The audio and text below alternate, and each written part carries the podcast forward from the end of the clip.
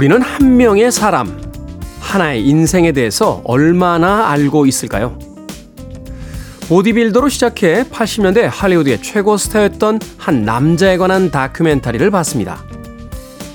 화면 속에서 들려주는 그의 고백과 그의 동료들이 증언하는 이야기는 사실은 그에 대해 아무것도 알지 못했다는 것을 알려주더군요. 지혜로운 자들이 말을 아끼는 것은 자신이 잘 알지 못한다는 것을 잘 알고 있기 때문일 겁니다. 하루 종일 세상에 대해서 떠들어대는 사람들 속에서 그들이 세상에 대해 잘 알지 못한다는 것을 비로소 알게 됩니다. 6월 17일 토요일 김태현의 프리웨이 시작합니다.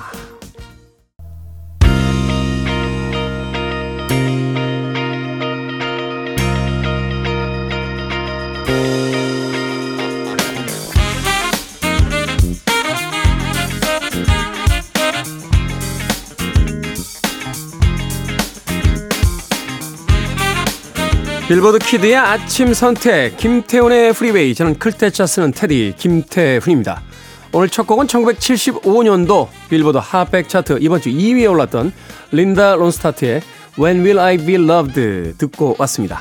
자, 6월 17일 토요일 1부 시작했습니다. 1부는 음악만 있는 토요일로 꾸며드립니다. 70년대부터 2020년대까지 빌보드 Hot백 차트 이번 주 상위권에 랭크됐던 음악들을 중심으로 선곡해 드립니다. 시대가 바뀌면서 음악들은 또 어떻게 바뀌게 되는지 오늘 토요일 일부 순서를 통해서 한번 여유 있게 감상해 보시길 바라겠습니다. 그리고 2부는요, 북구북구로 꾸며드립니다. 책 한 권 추천해드리는 시간이죠. 오늘은 또 어떤 책을 읽어볼지 잠시 후 2부도 기대해 주시길 바랍니다. 자, 여러분은 지금 KBS 2라디오 김태원의 프리웨이 함께하고 계십니다.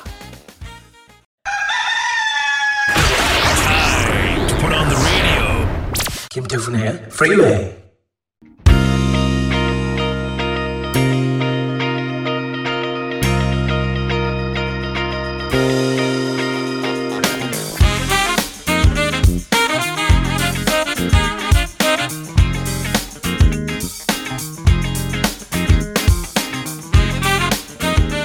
음악만 있는 토요일 세 곡의 노래 이어서 듣고 왔습니다.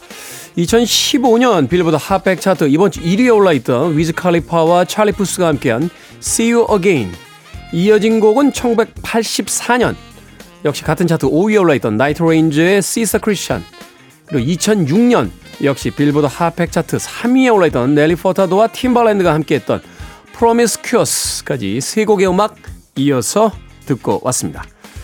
자, 7365님, 테디 안녕하세요. 이렇게 문자 보내는 건 처음인 것 같습니다. 늘 잘 듣고 있어요. 감사합니다. 테디의 밝고 긍정적인 멘트가 아침마다 미소 짓게 합니다. 긍정적인 멘트. 예. 제가 삶에 긍정적인 멘트를 많이 합니까? 예. 저도 굉장히 우울감을 느끼는 경우가 많고요. 예. 혼자 있을 때는 불도 안 켜고 그냥 방 안에서 우두커니 앉아 있는 어, 그런 시간도 꽤 됩니다. 사람이 어떻게 맨날 밝기만 하겠어요? 네. 그래도 한편으로 생각해 보면 그런 시간들을 거쳐야 아 나에게 주어진 시간이 참으로 소중하구나. 네. 뭐 그렇게 느끼게 되는 게 아닌가 하는 생각이 듭니다. 예전에 어떤 분이 긍정적인 것이라는 건 어, 낙관적이거나 낙천적인 것과는 좀 다르다 하는 이야기를 하시더군요. 그러니까 현실을 그냥 인정하는 것, 그게 긍정적인 것이다. 라고 이야기 하시더라고요. 거기다 어떤 감정을 넣는 상태가 아닌 거죠. 아, 나는 여차여차 하니까 불행해. 나는 힘들어. 뭐 이런 어떤 부정적 생각이나 아니야, 다 잘 될 거야. 라고 하는 근거 없는 낙천주의가 아니라 아, 오늘 무슨 일이 있었지? 라고 하는 거기서 멈추는 그것만을 이제 냉정하게 생각하는 여기서 이제 다음 행동들이 이어지기 때문에 어떤 감정을 좀 배제한 채 상황을 그냥 아, 객관적으로 받아들이는 것, 뭐 그게 이제 긍정적인 것이다. 라는 이야기를 하시더군요. 이해는 잘 안 갑니다. 예, 듣긴 했습니다. 그것까지 이해하려면 정말 이제 높은 수준의 어떤 예, 삶에 대한 태도를 가질 수 있는 그런 사람들이 돼야 되는데 배고프면 밥 먹게 되고 예, 졸리면 자게 되는 저처럼 평범한 사람들은 예, 뭐 거기까지 갈 수 있을지 잘 모르겠습니다만 어찌됐건 그래도 내게 주어진 시간 동안은 좀 더 경쾌하고 예, 가볍게 살아보려고 노력하고 있습니다. 7365님. 아, 8766님 항상 라디오 듣기만 하다가 용기 내어 문자 보냅니다. 제 문자도 읽어주세요 하셨는데 8766님 문자 읽어드렸습니다. 자 6116님 책과 함께 하고 싶은데 책을 선택하기가 힘듭니다. 여러 장르를 선택할 수 있게 해주는 귀한 시간 2부에 있죠. 자, 오늘 소개한 책도 읽어볼 테니까 아, 이 시간 좋아요 라고 하셨습니다. 6116님 2부에 는 북끄북끄도 기대해 주시길 바라겠습니다. 자, 1972년도로 갑니다. 빌보드 Hot백 차트 이번 주 1위에 올라있던 세미 데이비스 주니어와 아, 또 마이크 커브 컨그리게이션이 함께한 The Candyman 그리고 2001년 역시 같은 차트 이번 주 6위에 올라있던 릴 로메오의 My Baby까지 두 곡의 음악 이어서 들려드립니다.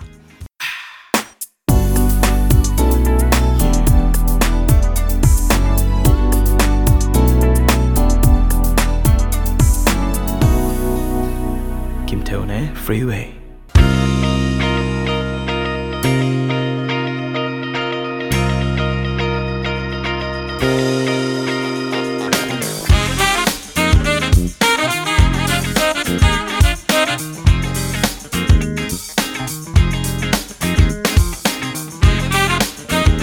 빌보드 kid의 아침 선택 KBS 2 라디오 김태훈의 freeway 음악만 있는 토요일 함께하고 계십니다. 두 곡의 음악 이어서 듣고 왔죠. 1989년도 빌보드 Hot백 차트 이번 주 1위에 올라있던 뉴키즈 온 더 블락의 I'll be loving you 그리고 1990년 역시 같은 차트 이번 주 1위에 올랐던 락셋의 It Must Have Been Love까지 두 곡의 음악 이어서 들려드렸습니다. 박명수님 중학교 2학년 둘째 아들 이야기입니다. 성향 자체가 뭐든 알아서 척척하는 독립심이 강한 성격입니다. 옷도 화장품도 뭐든지 자기가 찾아서 저에게 이야기하마, 이야기만 하면 주문만 해줘서 편하긴 해요. 참고로 큰아들은 하나부터 열까지 제가 다 해줘야 해서 피곤합니다. 문제는 지금 기말고사 준비 중인데요. 국어 했니? 수학 했니? 조바심에 체크를 하면 내가 알아서 할게. 인생은 성적순이 아니야. 내 인생 내가 책임질게. 라고 말합니다. 테디, 아들의 내가 알아서 할게. 믿고 기다려야 될까요? 너무 둘째 아들하고 비교하시는 거 아닙니까? 아, 아이들뿐만이 아니라요. 무엇이든지 비교하기 시작하면 더 나은 것이 있고 그렇지 않다라고 생각하게 되는 것이 있게 되니까요. 그런데 각기 다른 것이지 누가 더 낫고 누가 더 아닌 건 아니지 않습니까? 제가 왜 이런 이야기를 드리냐면요. 예. 저는 큰아들 같은 아이였거든요. 저도 항상 그런 얘기 했던 것 같아요. 어, 저희 어머님한테. 아, 내가 알아서 할게. 네가 뭘 알아서 해. 왜냐면 이제 학교에 가서 성적 받아가면 이렇게 좋은 성적이 아니니까. 예. 중학교 때까지는 공부 잘했어요. 예. 고등학교에 가서부터 이제 예, 내신이 또 안 좋아지고 출석도 잘 안 하고 영화만 보러 다니고 그랬던 것 같습니다. 음악만 듣고 그냥 이렇게 단순 비교하지 마시고요. 좀 이야기를 좀 해보시죠. 뭘, 뭘 좋아하는지, 뭘 하고 싶은지. 그것도, 야, 너 이리 와서 앉아봐. 좀. 나랑 얘기 좀 해. 라고 하면 안 합니다. 그냥 아주 자유롭고 편한 시간에, 예. 아이도 이렇게 기분이 좀 좋은 것 같이 느껴질 때, 그래서 넌 뭘 할 거냐? 라고 이렇게 가볍게 툭 던져야 오히려 그 깊은 속내를 드러낼 때가 있어요. 예. 저희 부모님께서는 넌 도대체 무슨 생각이니? 맨날 이렇게 세게 이야기하셔가지고 네. 지금까지도 제가 뭘 하고 싶으신지 잘 모르십니다. 제가 얘기를 안 하니까요. 네. 꼭 훌륭한 사람이 되도록 하겠습니다. 네. 아직까지는 아닌 것 같은데 조금 더 노력해서 훌륭한 사람이 되도록 네. 부모님한테 그렇게만 이야기 드립니다. 네. 훌륭한 사람이 되겠습니다. 라고 박명수님 큰아들 좀 너그러운 마음으로 조금 여유 있게 쳐다봐 주시는 건 어떨까 하는 생각도 드는군요. 중학교 2학년 둘째 아들에 대한 이 자부심이 강하시다 보니까 첫째 아들에게 너무 무거운 짐 혹은 성향에 맞지 않는 걸 강요하고 계신 건 아닌가 문득 그런 생각이 들었습니다. 자, K124784245님. 테디, 아끼는 화장품 하나가 너무 팍팍 줄어서 봤더니 남편이 밤마다 바르고 있었네요. 그래서 오늘 아침에 쓰라고 줬더니 처음엔 거절하더니 두 번 말하니까 고맙다고 잘 쓰겠다고 합니다. 여름이라 남녀노소 피부가 신경 쓰이긴 하나 봐요.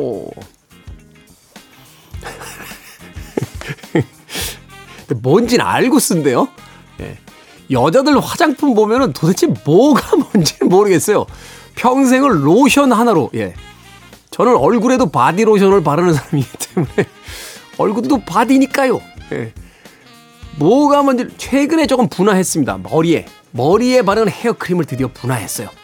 이전까지는 바디 로션으로 머리까지 발랐는데, 예. 이제는 헤어크림 하나는 씁니다. 헤어크림 하나는. 예. 남편분 대단하시네요.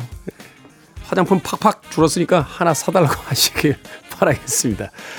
자, 2011년 빌보드 핫백 차트 이번 주 1위에 올라있던 아델의 in the Deep 그리고 94년도 역시 같은 차트 5위에 올랐던 워렌 지와 네이트 독의 Regulate까지 두 곡의 음악 이어서 들려드립니다. You're listening to one of the best radio stations around. You're listening to 김태훈의 Freeway. 빌보드 Kid의 아침 선택 KBS 2라디오 김태훈의 프리웨이 함께하고 계십니다. 1부 끝곡은 2020년 빌보드 핫백 차트 이번 주 1위에 올랐던 DaBaby featuring Roddy Ricch의 Rockstar 듣습니다. 저는 잠시 후 2부에서 뵙겠습니다.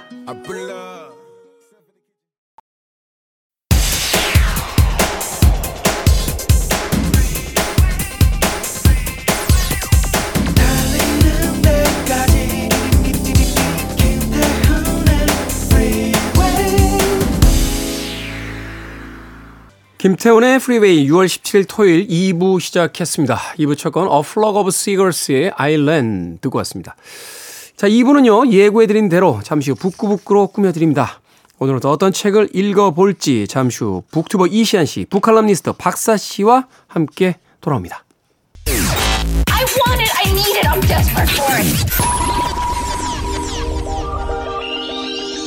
Okay, let's do it.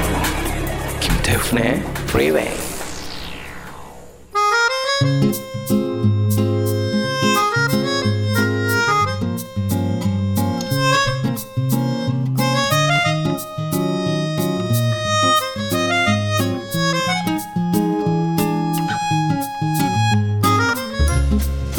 같은 책을 보는 다양한 시선을 존중합니다. 북구북구 북튜버 이시안 씨, 북칼럼니스트 박사 씨와 함께 합니다. 안녕하세요. 네, 안녕하세요. 자, 지난주에 박사 씨가 개인적인 사정으로 인해서 한 주 빠지셨어요. 너무 아쉬워요. 진짜 너무 아쉬웠습니다. 이시안 씨하고 둘이서 그 시간을 메우는데 굉장히 힘들지 않을까? 힘들긴요. 힘들긴요. 아, 힘들었을 거란 생각은 전혀 안 했습니다. 남자 둘이 수다가 수다가 수다가 근데 이 코너 근데 약간 허전한 거 있었어요. 맞아요. 왜냐면 뭐- 예- 뭔가- 얘기하다가 아니에요. 그건 아니죠. 뭐 이런 얘기가 안 들어와가지고요. 아, 저는 그렇게 안 읽었어요. 나는 그게 어. 있었어야 되는데. 네. 아, 제가 그렇게, 그렇게 단호하게 얘기했나요? 아, 전 늘, 아, 그렇게 생각하시는군요. 아, 제 생각 조금 다릅니다. 이렇게 얘기했다고 생각했는데, 아니었나 봐요. 제가 별명 하나 붙여드릴게요. 미스 버트. 그러나 라고 항상.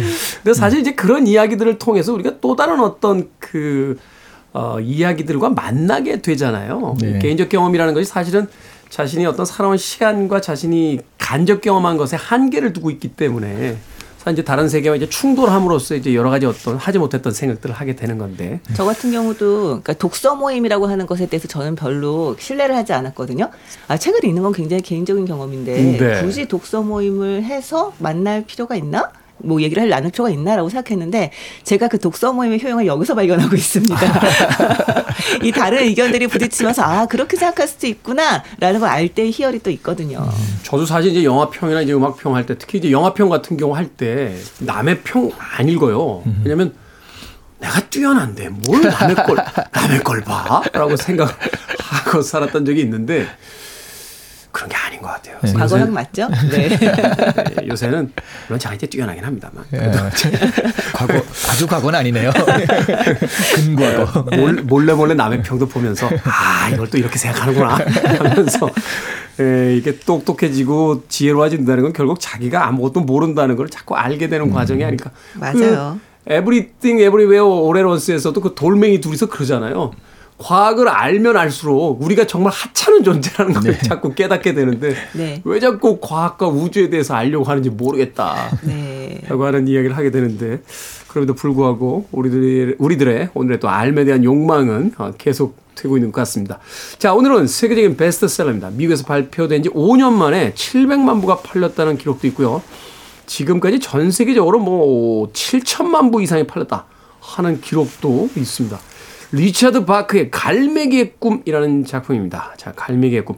지금 G세대들도 이 책을 읽는지 모르겠습니다만 갈매기의 꿈 저희 세대에게는 일종의 필독서처럼 네. 청소년들의 무슨 권장 도서 뭐 서울대 추천 무조건 읽어야 될 백선 뭐 이런 데 꼭 들어있던 책으로 제가 기억을 하거든요.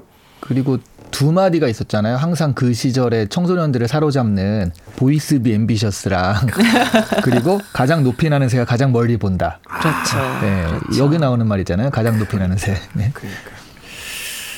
그래서 꽤나 청소년들을 피곤하게 만들었던 네, 그런 책입니다. 자, 책의 작가 리처드 바크부터 만나봅니다. 어떤 작가입니까, 박사 씨? 네. 이 리처드 바크는 1936년생인데요. 네. 원래 직업이 비행사입니다. 비행사. 이 책도 보면은 비행에 관련된 전문 용어들이 좀 많이 나오죠. 이 대학에서 주- 퇴학당한 뒤에 그 1957년에 공군 하사로 임관했다고 하는데요. 17년간 공군에 복무를 했다고 해요. 네. 이 책을 썼을 당시, 그러니까 1970년에는 현역이었고요. 이 갈매기 꿈 이전에는 잠깐 비행 잡지사의 편집부에서 근무하는 프리랜서 로 글을 기고하고는 또 했다고 하고요. 1963년에 지상의 이방인이라는 작품을 발표하면서 소설가로 등단을 했는데 그 뒤에도 몇 작품 발표했지만 주목받는 작가는 아니었던 모양입니다. 이 갈매기의 꿈도 총 18군데의 출판사에게 출간 거절을 당했다고 해요. 네. 그런데 이제 서부 해안 쪽의 청년들, 그러니까 히피들이죠. 암암리에 이 손으로 베껴서 써가면서 서로 돌려 읽는 그런 그 작품이었던 거예요. 네. 하지만 굉장히 매혹적이었던 음. 작품이었던 셈이죠. 그래서 출간 이후에 처음에는 좀 평이 좋지 않았지만 그 2년 뒤에 정말 초거대 베스트셀러가 됐습니다. 이 1974년에 공군 중위로 예편을 했고요. 그 뒤로 또 계속 작가 겸업 비행사로 활동을 했다고 합니다. 그래서 뭐 예를 들면 퍼프와의 여행 같은 작품은 자신의 작은 수상 비행기인 퍼프를 타고 플로리다에서 워싱턴까지 비행했던 경험을 담고 있고 네. 뭐 환상 two 어느 마지 못한 제자의 모험 뭐 이 작품 같은 경우는 실제로 자신이 겪었던 비행기 충돌 사고를 또 다루고 있고요. 음. 이런 식으로 자신의 경험들을 넣, 넣은 그러니까 뭐 작품들을 많이 쓰고 있습니다. 뭐 영원을 건너는 다리, 환상, 소울메이트, 기계공 시모다 뭐 그 위에 또 많은 작품들이 예, 있습니다. 그렇군요. 리처드 바크. 그 비행사는 어떤 직업 때문인지 몰라도 생텍쥐베리하고 이렇게 비교를 하시는 분들이 네, 많이 비교가 있고 되죠. 네. 생텍쥐베리의 그 작품 중에서 이제 야간 비행 같은 작품들 보면 물론 줄거리는 완전히 다릅니다만 네. 그 하고 있는 이야기들의 어떤 결 같은 게 사실은 이제 갈매기 꿈하고 좀 비슷한 부분들도 있다. 뭐 이렇게 평을 하는 그 평론가들도 있는데 어찌됐건 그럼에도 불구하고 이 갈매기의 꿈은 정말 전 세계적으로 어, 크게 성공을 거뒀던 음, 그런 책이었고 공군 조종사였으면 정말 제도권 인물인데 그의 작품이 히피들에게 인기가 있었던 굉장히 굉장히 아이러니하게 느껴지기도 합니다. 자 책의 줄거리 만나보겠습니다. 어떻습니까? 이 갈매기 조나단 리빙스턴의 이야기입니다. 네. 조나단은 처음부터 그 먹이 하나 더 먹겠다고 경쟁하고 싸우고 꽥꽥거리는 다른 갈매기 무리들과는 좀 달랐어요. 어떻게 하면 조금 더 비행을 잘할까, 그리고 아름답게 비행을 할까를 고민하는 갈매기였죠. 죽을 고비를 넘기면서 뭐 비행에 대한 시도를 여러 가지 해보다가 갈매기 주제에 시속 344km를 돌파하기도 합니다. 오, 네. 여러 가지 고개 비행도 하고요. 그 정도면 거의 포뮬러 원 수준인데. 그러니까요. 네. 이 조나단은 그런데 이렇게 좀 남달랐잖아요. 그 결과는 무리에서의 추방이라는 걸로 이어지게 돼요. 그러니까 말하자면 이제 갈매기 사회에서는 그런 이제 초월적 비행을 하는 거를 이제 금지하고 있는 거죠. 그렇죠. 네. 어. 그럼에도 조나단은 비행 기술 연마를 포기하지 않고 계속 하는데요. 그게 조나단의 꿈이고 비전이었거든요. 그러다가 이게 참 표현할 말이 좀 애매한데 조나단이 신계로 넘어갑니다. 그러니까 조나 자신과 같이 비행의 꿈을 가진 갈매기들만 모여 있는 그러한 세계로 가게 되는데 좀 초월적 세계예요. 약간 이상화돼 있는 어떤 음. 그 여기서 조금 더 연마하면 그야말로 신이 되어 버릴 수 있는 그러한 순간에 조나단은 그런데 다시 무리에게 돌아오는 선택을 하게 되거든요. 네. 조나단이 무리에 돌아와서 자기처럼 비행 연습을 하다가 쫓겨난 갈매기들의 스승이 됩니다. 음. 비행의 본질을 가르치는 조나단의 제자 는 점점 늘어나고요. 다른 갈매기들 사이에서 조나단은 위대한 갈매기 아들이다. 뭐 이런 소문이 돌고 있어요. 그러다가 제자인 플래처가 비행 도중 사망하는 사건이 발생을 하죠. 그런데 조나단에 의해서 다시 살아나게 됩니다. 그 날개 끝으로 살짝 건드렸더니 살아났더라 이런 소문이 막 나면서요. 죽었다가 네. 그러니까 조나단은 그러다가 얼마 후에 허공으로 사라져 버리게 되고요. 음, 그리고 플래처가 다른 갈매기들의 스승이 되죠. 여기까지가 우리가 알고 있는 갈매기들의 꿈이거든요. 여기가 이제 3장까지잖아요. 삼장이죠. 어. 근데 나중에 이 40여 년 만에 서류 더미 속에서 3장까지인 줄 알았더니 그 이 갈매기의 꿈에 4장이 발견된 거예요. 음. 근데 4장에 다시 붙은 게 요즘 나오는 이야기입니다. 네. 사장은 그 후의 이야기인데요. 이 비행하는 갈매기들이 플래처를 스승 삼아서 계속 훈련을 해나가는데 평범한 갈매기 다른 갈매기들은 플래처에게 위대한 갈매기인 조나단에 대해서 이야기해달라면서 비행은 뒷전이고요. 모여 앉아서 조나단을 신격화하는데요. 그 계속 이제 그런 식으로 자꾸 흘러가게 되죠. 그러니까 조나단 리빙스턴이 했던 그 비행 기술을 연마하는 게 아니라 네. 그의 이야기만 계속 반복해서 듣고 네. 어, 그것을 이제 요구해 오는 거죠. 그러니까 약간 이게 그 성경의 이야기인 거잖아요. 그래서 조나단이 예수라면 여기서 플래처는 사도 바울쯤 되는 인물이거든요. 근데 어느 날 이 플래처도 자신의 완전한 비행 중에 사라집니다. 네, 승천한 거예요. 이후 플래처 역시 우상화되고요. 그의 가르침은 꼬리 그 교리처럼 굳어져서 계속 그 가는데요. 이런 형식들을 싫어하는 젊은 갈매기 앤서니가 있었거든요. 네. 근데 그 앞에 엄청난 비행을 하는 갈매기가 나타납니다. 앤서니가 누구십니까? 후아요. 그랬더니 갈매기가 Call me Jon, 존이라고 부르게 하면서 끝나죠. 조나단의 애칭. 네. 제임스는 짐. 예. 조나단은 존. 네. 이렇게. 예. 제임스는 짐이라고 또 하는군요. 네. 토마스는 탐. 탐. 네. 어, 이제 이런 걸 알아야 돼요. 아니 조나단인데 왜 존이야? 이렇게 하면 안 됩니다. 네. 요, 이런 걸 좀 알고 있어야. 네. 사실 지금 이제 줄거리 이게 불교였다가 기독교였다가 사실은 이게 뭐 왔다 갔다 한단 말이죠. 사실은 그래서 이 그 개신교 몇 단체에서는 이 책을 금서화하는 그런 운동도 있었고 네, 사실은 네. 그죠? 거의 어, 뭐 예, 뉴에이지라고 해서 또 배격하기도 하고요. 네. 그리고 사실 그 예수의 부활과 승천의 이야기를 그냥 갖다 쓴 거잖아요. 그 네. 매트릭스를 보는 듯- 듯한 느낌도 있고요. 근데 거기서 가르치는 또 어떤 가르침의 이야기들은 기독교이면서도 또 불교적 색채가 굉장히 강해요. 초월적 어떤 삶에 그렇죠. 대한 그렇죠. 그 열반과 해탈에 대한 이야기들이 막 있어서 여기서 일종의 비행이라는 게 그 수도를 이야기하잖아요. 말하자면 자신의 삶을 어떻게 이제 그 수양할 것이냐 뭐 이런 것들 참 복잡한 소설인데 예, 이 소설 음악 한 곡 듣고 와서 이제 본격적으로 이야기 나눠보도록 하겠습니다. 라이트하우스 패밀리의 High 듣습니다. 라이트하우스 패밀리의 High 듣고 왔습니다. 빌보드 Kid의 아침 선택 KBS 2라디오 김태훈의 프리웨이 북구북구 박사씨 이시안 씨와 함께 오늘 리처드 바크의 갈매기의 꿈 읽어보고 있습니다. 자, 갈매기의 꿈 1장. 뭐 1장까지는 우리가 쉽게 이야기할 수 있는 부분들이 있어요. 여기까지만 하면 어떤 종교적인 색채라기보다는 어떤 삶에 대한 태도의 문제 같은 것들로 네. 느껴지거든요. 우리의 인생을 단지 이렇게 욕심 부리며 탐욕스럽게 그 무엇인가를 더 많이 가지려 하고 그것으로서만 보내야 되겠느냐 무엇인가 좀 더 높은 이상을 추구해야 되지 않겠느냐 하는 것까지는 고개를 끄덕이며 읽었습니다. 우리에게 이제 해석이 필요한 부분은 2장부터입니다. 초월적 세계로 갑니다. 무리에서, 무리에서 추방당해서 초월적 세계로 여기서부터 좀 해석이 도대체 이 초월적 세계는 무엇이며 이곳에서 깨닫게 되는 이 이야기들은 어떤 걸 우리에게 제시하고자 하는 건지. 어, 그거야말로 진짜 그 각각의 해석이 되게 다른 것 같아요. 네. 네. 진짜 뭐 그 연옥 같은 느낌의 그런 초월적 세계일 수도 있고 음. 그리고 이 지점에서 사실은 그 일장에서는 자기 혼자서 비행의 어떤 완성도를 높이기 위해서 수련하고 이런 것들이 그 말씀하신 불교적인 색채가 좀 강하다면 네. 여기서는 같이 스승과 사형들이 있고 같이 수련을 하다가 이 친구가 어, 뭐제 친구는 아니지만 어쨌든 이 친구가 그 다시 돌아가잖아요. 그 자기 자- 무리로, 무리로 추방당했던. 무리로 돌아가죠. 네. 근데 사실 불교 같은 경우에는 뭐 잘은, 잘은 모르지만 그 개인의 해탈과 열반이라는 그런 비전이 있다라고 한다면 기독교 같은 경우에는 종교 전파 그런 것들이 더 강한 비전이 되잖아요. 전도에 대한 네. 비중이 굉장히 높은 종교죠. 네, 뭐 땅끝까지 이르러 뭐 진리를 전파하라 이런 식으로 그러면서 이제 제자 기르고 이런 모습들에서 거기서 살짝 갈리는 지점이 아닐까 하는 생각이 좀 들기도 하거든요. 어, 사실 나 어떡하지? 사실 그- 불교도 그 전파하잖아요. 그 달마다 동쪽으로 그렇죠. 뭐 가시고. 대, 승불교 저- 소승불교 나누기도 하죠. 돌아오자마자 갑자기 저는 생각이 다릅니다 해야 될 것 같은 버- 이 위기 버트. 상황을 어떻게 하면 좋죠?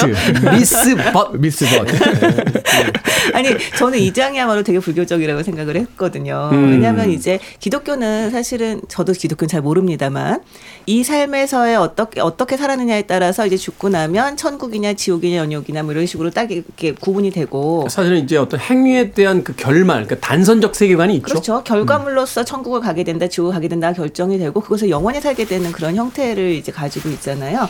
불교 같은 경우는 뭐 윤회를 얘기하기도 하고, 그러니까 아까 뭐 일테면 다시 돌아간다는 것에 대해서 기독교적이라고 얘기를 하셨었지만 사실 불교야말로 일테면 중생을 위해서 돌아가는 게 이제 기본적인 모티브거든요. 그 원효 대사님도 그렇고 달마도 그렇고 이렇게 수행하시고 우선 민가로 가시잖아요. 사람들이 있는 대로 그렇죠. 설파하셔야 그렇죠. 되니까. 네, 네. 근데 사실 저는 이게 천국이 아니라는 게 굉장히 재밌게 느껴졌어요. 여기에서 그 처음에 이제 조나단도 그렇고 우리 모두도 아 천국에 갔구나라고 음. 생각을 하면서 페이지를 넘기게 되잖아요. 네. 근데 조나단이 살다가 어 여기 천국이 아닌가 봐. 약간 이런 생각이 좀 하게 됩니다. 그 사실 이 장을 처음 읽었을 때는 아 비행 도중에 사망했고 드디어 그쵸. 이제 어떤 영계. 영계에 가서 네, 어, 네. 뭐 이렇게 생활하는 거 이렇게 생각했는데. 네. 어. 근데 거기서 그 족장이 이렇게 말을 하죠. 천국은 장소가 아니고 시간도 아니라네. 완벽한 것이 곧 천국이지라고 얘기를 해요. 굉장히 불교적입니다. 네. 아니면 아예 현실적으로 가면요. 네. 달리기를 계속하다가 running high라는 게 오잖아요. runner's high라고 오죠. 예. 그러니까 이걸 아드레, 하다가 아드레날린의 과다 분출이 이루어지는. 네. 어느 순간 정말 천국에 떠 있는 듯한 그런 느낌. 네. 예, 그래서 이걸 계속하다가 또 그런 어떤 하이의 그런 느낌에 간 것이 아닐까 현실적으로 음, 보자면 음. 뭐 그런 네. 생각도 들게 돼요. 여기서 그러니까 천국이라고 하는 것이 장소가 아니다라고 하는 게 굉장히 이제 일테면 독특한 생각일 수 있거든요. 이렇게 네. 얘기를 해요. 완벽한 속도에 접하는 순간 자네는 천국에 접하기 시작한 걸세. 조나단. 그리고 그것은 시속 1000km로 나는 것도 100만 km로 나는 것도 빛의 속도로 나는 것도 아니지. 왜냐하면 그 어떤 숫자도 한계인데 완벽에는 한계가 없으니까 완벽한 속도는 그저 그곳에 있는 것이라네. 이렇게 얘기를 하고 있습니다. 음. running high 맞네요. 그러네요. 우리 미니롱 PD는 탑건 2가 이 갈매기의 꿈을 베꼈다라고 강력히 지금 이야기하고 있습니다만. 근데 사실 이제 그 고속으로 움직이는 이 뭐 레이싱 카를 모는 그 드라이버들이나 인터뷰를 들어보면 그런 이야기들을 사실 하거든요. 아니 두렵지 않으냐? 어, 사고가 나면 한 순간의 실수로 사람이 죽을 수 있는데 300km가 넘는 속도로 달리는 이 레이서들의 이야기를 들어보면 거의 무화경지라고 하더라고요. 그렇죠. 어떤 공포나 두려움 뭐 이런 것들이 아니라 그냥 완전히 그 현실에서 벗어난 듯한 거의 그 본능적으로 움직임만 남는 어떤 그런 상황에 몰두하게 된다 이런 이야기를 하는데 네. 여기서도 비슷한 부분이 나옵니다. 이렇게 얘기해요. 이동하는 것에 신경을 쓰느라고 완벽 따위 안중에 없는 갈매기들은 느리게라도 아무데도 못 가지. 완벽함에 신경을 쓰고 이동은 안중에도 없는 갈매기들은 당장 어디에든 갈 수 있거든. 명심하게 조나단, 천국은 어떤 장소나 시간이 아니라네. 장소와 시간은 너무 무의미하기 때문이야. 라고 이야기를 하고 있습니다. 네. 이게 또 네. 그러고 보니 그 무아지경이라고 말씀하셔서 네. 디즈니 애니메이션 소울에 보면 소울. 그 피아노를 이렇게 연주하다가 어느 순간 무아지경에 빠지면 그 새로운 그, 그 의식계로 가게 되잖아요. 네. 그런 것들이 사- 딱 이거랑 지금 되게 비슷하게 느껴지거든요. 그러면 사실은 그 음악을 연주하는 사람들이 어떤 절정이라면 인상을 찌푸리잖아요. 네. 그게 그 어떤 절정의 순간이 되면 그 정신적으로 막 극한의 어떤 쾌락을 느끼게 되는데 육체적으로는 그게 굉장히 힘든 상태가 된대요. 음, 그래서 인상을 찌푸리게 되는 그런 어, 사실 이제 막 기타 연주하는 기타 연주자나 막 피아니스트나 막 이런 사람들 막 보면 막 인상을 있는 대로 쓰면서 누가 시켜서 하는 것도 자기가 원해서 거기서 연주하면서 막 인상을 막 있는 대로 쓰면서 어? 오늘 이- 내가 죽든지 니들이 죽든지 막, 막 이런 표정으로 연주를 하는데 그 이제 극한의 어떤 쾌감의 형태가 이제 온다는 거죠. 그런 이야기도 있는 거. 저는 사실은 조금 다른 어떤 느낌도 받았어요. 처음에 이 책을 읽고 나서 느꼈던 건 무협지인데. 아, 그럴 수 그렇죠. 있죠. 그러니까. 그럴 수 있죠. 그러니까 네. 이제 그 읍내에서 이렇게 방황하던 한 젊은이가 이제 소림사에 들어가는 거잖아요. 그래서 거기 이제 사부를 모시고 그렇죠. 사형들과 네. 함께 이제 소림 36방을 이제 다 마친 뒤에 이제 절에만 있으면 사건이 안 벌어지니까 다시 민가로 내려왔다가 이제 거기서 겪게 되는 여러 가지 이야기. 네. 아니, 절이라니까요. 절, 절긴 하다. 그렇죠. 네. 약간 앞에서 약간 뭔가 원한 관계만 있으면 약간 킬빌 느낌도 있는데 그러니까 이게 어떤 선형 구조 같은 게 있는 거죠. 이제 원형 원형 구조 같은 게 이렇게 이 네. 돈은 말하자면 네. 이제 계속해서 이제 제자들이 생기고 그 제자들이 또 다른 어떤 그 이야기들을 후대에다 계속 남기게 되고 네. 사실 그래서 이게 이제 종교적인 색채 혹은 삶에 대한 어떤 철학적인 이야기를 담고 있다라고 이야기하기도 하는데 가장 인상적이었던 장면들 하나씩만 거론해서 이 이야기를 좀 더 풍부하게 만들어 주신다면 어떤 장면들이 있을까요? 저는 그 무협지라고 하셔서 네. 진짜 딱 기억에 남는 장면이 그거거든요. 그러니까 완벽한 속도에 대해서 이렇게 그 가르치는데요. 그 조나단을 근데 그 스승이 그그잘 보게 뭐 이런 식으로 했다가 순간 이동을 하잖아요. 여기 있다가 갑자기 슉 슉슉 해가지고 어, 무협지인데 진짜 이건 뭐지? 하는 생각이 아니, 그 들었거든요. 부분은 SF예요. 아니 심지어 조나단이 조나단도 그 깨달음을 얻잖아요. 그래가지고 그 그거 딱 아 이것이구나 하고 안 순간 태양이 두 개인 어떤 행성에 가 있잖아요. 여기가 어디죠? 막 이러면서 네 그렇죠. SF가 되죠 말 그대로. SF가 돼요. 네. 네, 그 장면. 그러니까 네. 궁구로. 그러니까 작가가 좀 흥분 상태였습니다. 그 장- 그 장면은. 박사 씨는 어떤 장면이 인상적이셨습니까? 아, 저 같은 경우는 보면서 굉장히 많은 말들을 하고 있는데 사실은 그냥 아, 이 소설은 이, 이 멋져 보이는 많은 말들에도 불구하고 결국은 그냥 하나의 문장, 가장 높이 나는 새가 가장 멀리 본다.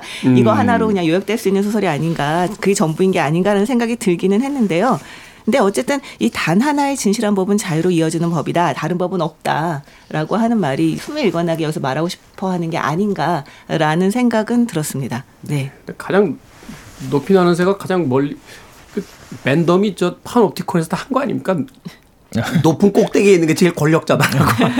다, 보, 다 보인다. 네, 다 이렇게. 보인 나는 네. 다 보인다라고 하는 거예요. 근데 일단 노안이 안 와야죠. 네, 눈이 나빠지면 높이 가면 안 보입니다. 갑자기 노안으로 어, 씁쓸한 그런 음악 한곡 듣고 와서 예, 노안과 갈매기의 꿈의 연관 관계에 대해서 좀 더 알아보도록 하겠습니다. 케이티 페리의 Firework 듣습니다.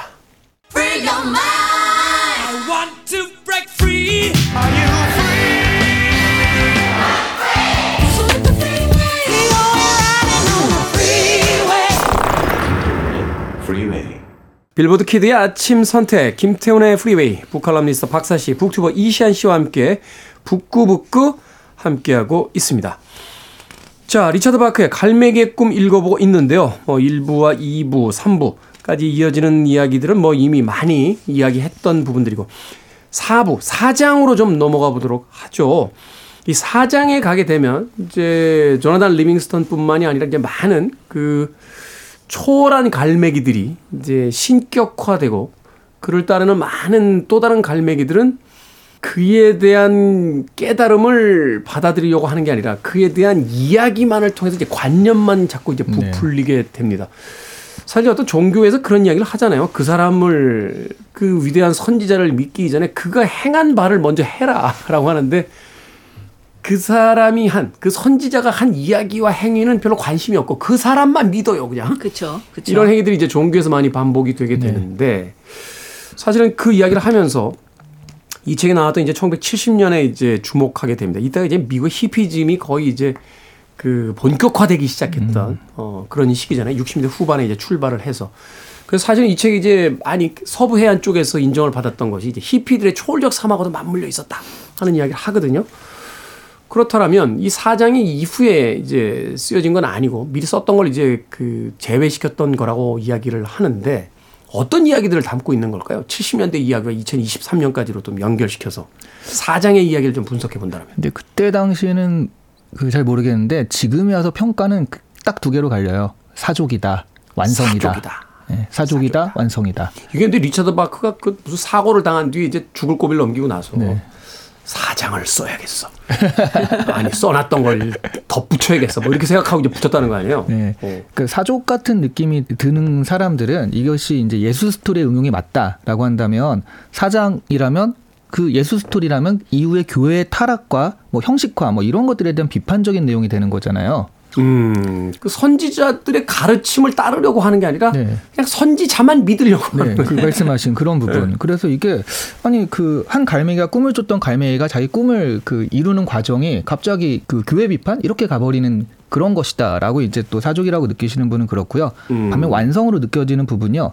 3장까지의 스토리가 시작과 끝으로 연결되는 그런 선적인 구조였다면 4장이 붙음으로써 끝이 다시 시작이 되는 그런 원형적인 구조가 되잖아요. 음, 존이라고 부르게 이러면서 다 시작이 되잖아요. 4장이 말하자면 되돌이표다. 네, 그 그래서 영원 불변의 사이클이 완성되는 측면에서 여기는 또 서양의 종말 사상이 아니라 그 동양의 윤회 사상이 들어가는 부분이다.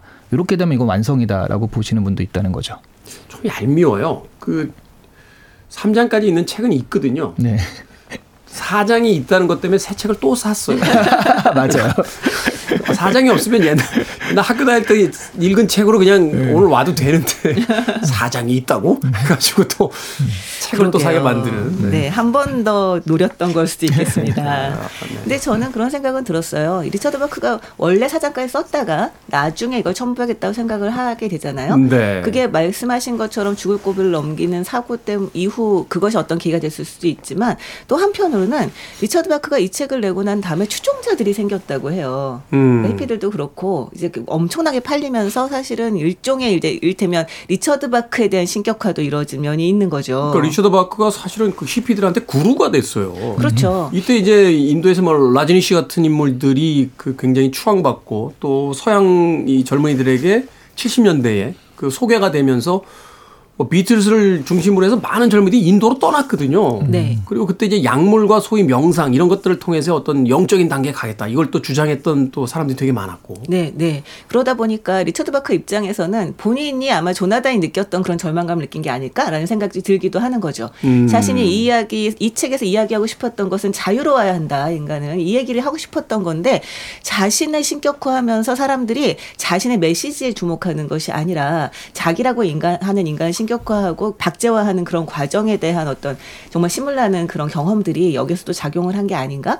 저는 사실 그런 생각이 들었거든요. 음. 불교 얘기를 잠깐만 하자면 많이 하시는데요. 네. 아, 그러니까 부처님이 그런 얘기를 하시거든요. 그러니까 어, 이를테면 이게 전통에 내려오는 거라고 믿지 말고 그럴듯한 말이라고 믿지 말고 네 스승이 하는 말이라고 믿지 말고 심지어 내가 하는 말이라고 해도 믿지 마라. 네가 음. 직접 검증을 해보고 그리고서는 이걸 받아들여라 라는 얘기를 하는 장면이 나오는데 리처드 바크 같은 경우도 사실은 그 말을 하고 싶었던 게 아닐까. 내가 하는 말이라고 믿지 말고 이 이야기 자체에 주목을 하고 너희들이 이 어떤 일테면 초월이라던가 이, 이런 삶을 살 수 있도록 노력을 해라라는 말을 하고 싶었던 게 아닌가라는 생각이 듭니다. 맹자도 똑같은 얘기 하지 않았습니까? 책에 읽는 걸 다 믿는 건 책을 안 보느니만 못하다. 어, 저는 사실은 그 부처님이 그렇게 다 의심하라라고 한걸 듣고서 데카르트 회의론이 딱 떠오르긴 했거든요. 거의 뭐 여러 철학자가 다 불려 그러니까요. 아, 다 그러면 회의하는 게, 그 비판하고 그런 게 원래 맞는 거군요. 본질적으로는. 네. 수잔 손택도 그랬어요. 눈에 보이는 걸 안 믿어야 세상을 비로소 이해하게 된다고. 아, 그래서 다들 비판적이시군요. 그건 그냥 성격인 것 같아요. 아, 까칠한 건 그냥 성격. 자, 이 책에게 그럼에도 불구하고 많은 독자들이 열광했던 이유가 분명히 있을 겁니다. 이게 말하자면 이제 물질 문명을 중심으로 이루어졌던 이제 서양 문화에서 이제 정신적 어떤 그 수양을 제시하기도 하고 또 어떤 대안으로서 가져가고자 했던 그 시대적 분위기 또 2023년이 과연 그러면 70년대보다 더 나은 어떤 정신적 성취를 이루고 있느냐 그건 아니죠. 네. 오히려 더 심화된 어떤 물질 중심의 어떤 사회가 되고 있으니까 그런 부분들이 있을 텐데 네. 어떻게 네. 받아들이고 계시는지. 그러니까 이때가 1950년서부터 2차 세계대전 이후가 미국의 그 절정기잖아요. 그렇죠. 산업적으로 팍팍 뭘 해든지 성장을 하고 그러다 1970년, 80년 들어서 이제 뭐 오일 파동 나고 그러면서 조금씩 꺾여지는 그 말하자면 물질적인 것들의 풍요를 막 누리다가 뭐 자동차도 사고 막 그러다가 어느 순간 이게 전부가 아니구나. 이게 잘못될 수 있구나를 느꼈을 때 이 소설이 나와서 말씀하신 정신적인 부분을 채워줬다. 그런 면에서는 그때 당시에 좀 더 곽강을 받기도 했고요. 근데 히피들도 사실은 그런 면에서 좀 그 많이 생기기도 한 거잖아요. 그리고 기본적으로 영미권은요, 이렇게 성경에 근거한 스토리에 대해서는 우호적인 것 같아요. 뭐 음. 매트릭스나 이런 것도 봐도 그렇고요. 그 메시아론이잖아요. 네. 뭐. 부활 뭐 이런 거 나오면 열광하고 그런 점에서 좀 인기를 많이 끌었던 게 아닐까 하는 생각이 네, 들어요. 네. 음, 네. 근데 어쨌든 정말 왜 사는 걸까? 무엇을 위해 사는 걸까? 어떻게 살까? 이 부분은 모든 젊은이들이 사실은 갖게 되는 고민이 아닐까라는 생각이 들어요. 그러니까 모든 시대의 젊은이들이 가질 수밖에 없는 고민인데 그, 그 시대마다 그것에 대해서 어른들이 제시하는 답이라는 게 있는 거죠. 음. 근데 그 어른들이 제시하는 답이라고 하는 것들은 사실 뭐 어른들은 자기네들이 어떤 풍성한 삶의 경험에 의거해서 말하는 거라고 얘기를 하지만 젊은 사람들이 보기에는 굉장히 교조적이고 답답할 수밖에 없거든요. 음, 네. 그런 면에서 이 리처드 바크가 이 책을 통해서 새로운 지평을 열어준 셈이 아니었을까. 그저 목숨을 부지하기 위해서 하루 벌어 하루 먹는 삶도 아니고 규율과 법에 얽매여 사는 그 틀에 박힌 삶도 아닌 어떤 목표와 지향이 있는 삶 이런 것을 제 기해줬다는 것이 굉장히 그 사람들에게 열광하게 만들었던 요소가 아닐까라는 생각이 좀 듭니다. 음. 그렇지만 좀 지나치게 낭만적이고 이상적인 것도 사실이죠. 네. 그렇죠. 그래서 지금 저희가 본다면 노안이 온 지금 시대에 우리가 본다면 네 이게 참 그렇습니다라는 생각이 드는 거죠. 근데 현재 젊은이들은 좋아할 수도 있을 것 같다는 생각을 또 하게 됩니다. 네. 어떤 문화라는 건 젊은이들의 어떤 문화라는 건 결국은 부모 세대가 한 이야기의 반대편에서 시작되는 것 같아요. 맞아요. 그 이제 50년대, 60년대 이제 2차 세계대를 지나 지내고 온 이제 기성 세대들이 아이를 낳고 그 아이들이 이제 60년대, 70년대 이제 청소년기가 성장이 됐을 때 부모 세대가 그랬을 거 아니에요. 야, 니들이 전쟁을 겪어봤어? 니들이 등 따시고 배부른데 왜, 왜 도대체 말을 안 듣는 거야? 어? 철딱선이 없기시 학교 가서 공부하고 빨리 가 취직해야지. 그 당시에 젊은이들이 얼마나 답답했겠어요. 부모들의 잔소리와 그 억압으로부터 억압이라는 표현이 맞는지 모르겠습니다만 그때 등장한 어떤 또 다른 삶을 제시하는 한 작가의 소설이 사실은 책을 읽는 행위 자체가 하나의 일탈이고 반항이며 또 그런 삶을 추구함으로써 기성세대와는 다른 자신들의 삶을 또 만들어 나가려고 했던 게 아닐까 하는 생각이 또 들었습니다. 여전히 유효한 거죠. 2023년의 이 작품은. 그, 그, 그, 그렇죠. 네. 근데 제가 사랑하는 그 어실러 르긴이라고 네. 하는 작가님이 어, 이 책에 대해서 한 번 한마디로 딱 평한 적이 있어요. 하찮다. 그러니까 이게 이걸 어느 정도 이해하게 된 나이에 가면 네. 아니 뭐 굳이 이걸 책으로 써?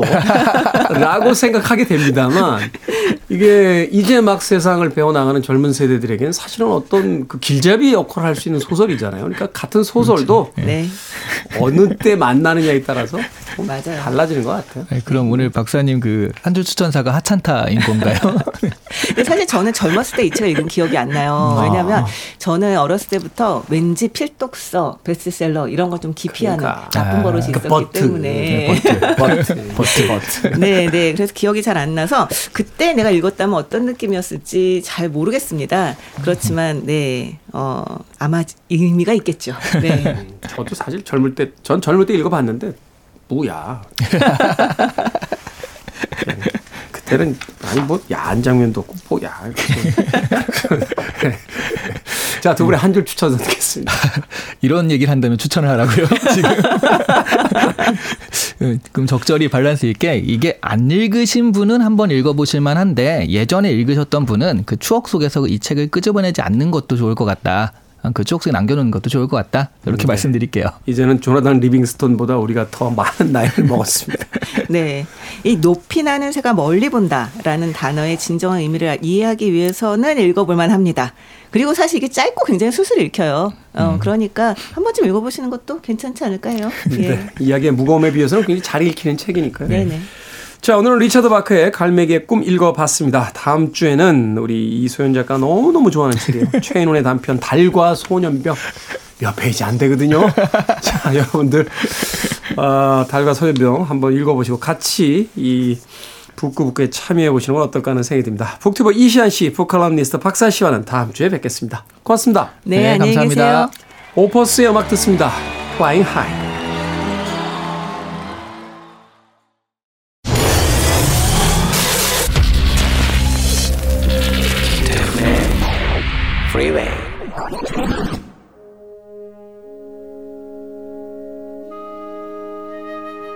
KBS 2라디오 김태훈의 프리웨이 오늘 방송 여기까지입니다. 오늘 끝곡은 영화 갈매기의 꿈 OST 중에서 닐 다이아몬드의 Be 골랐습니다. 편안한 하루 되십시오. 전 내일 아침 7시에 돌아오겠습니다. 고맙습니다.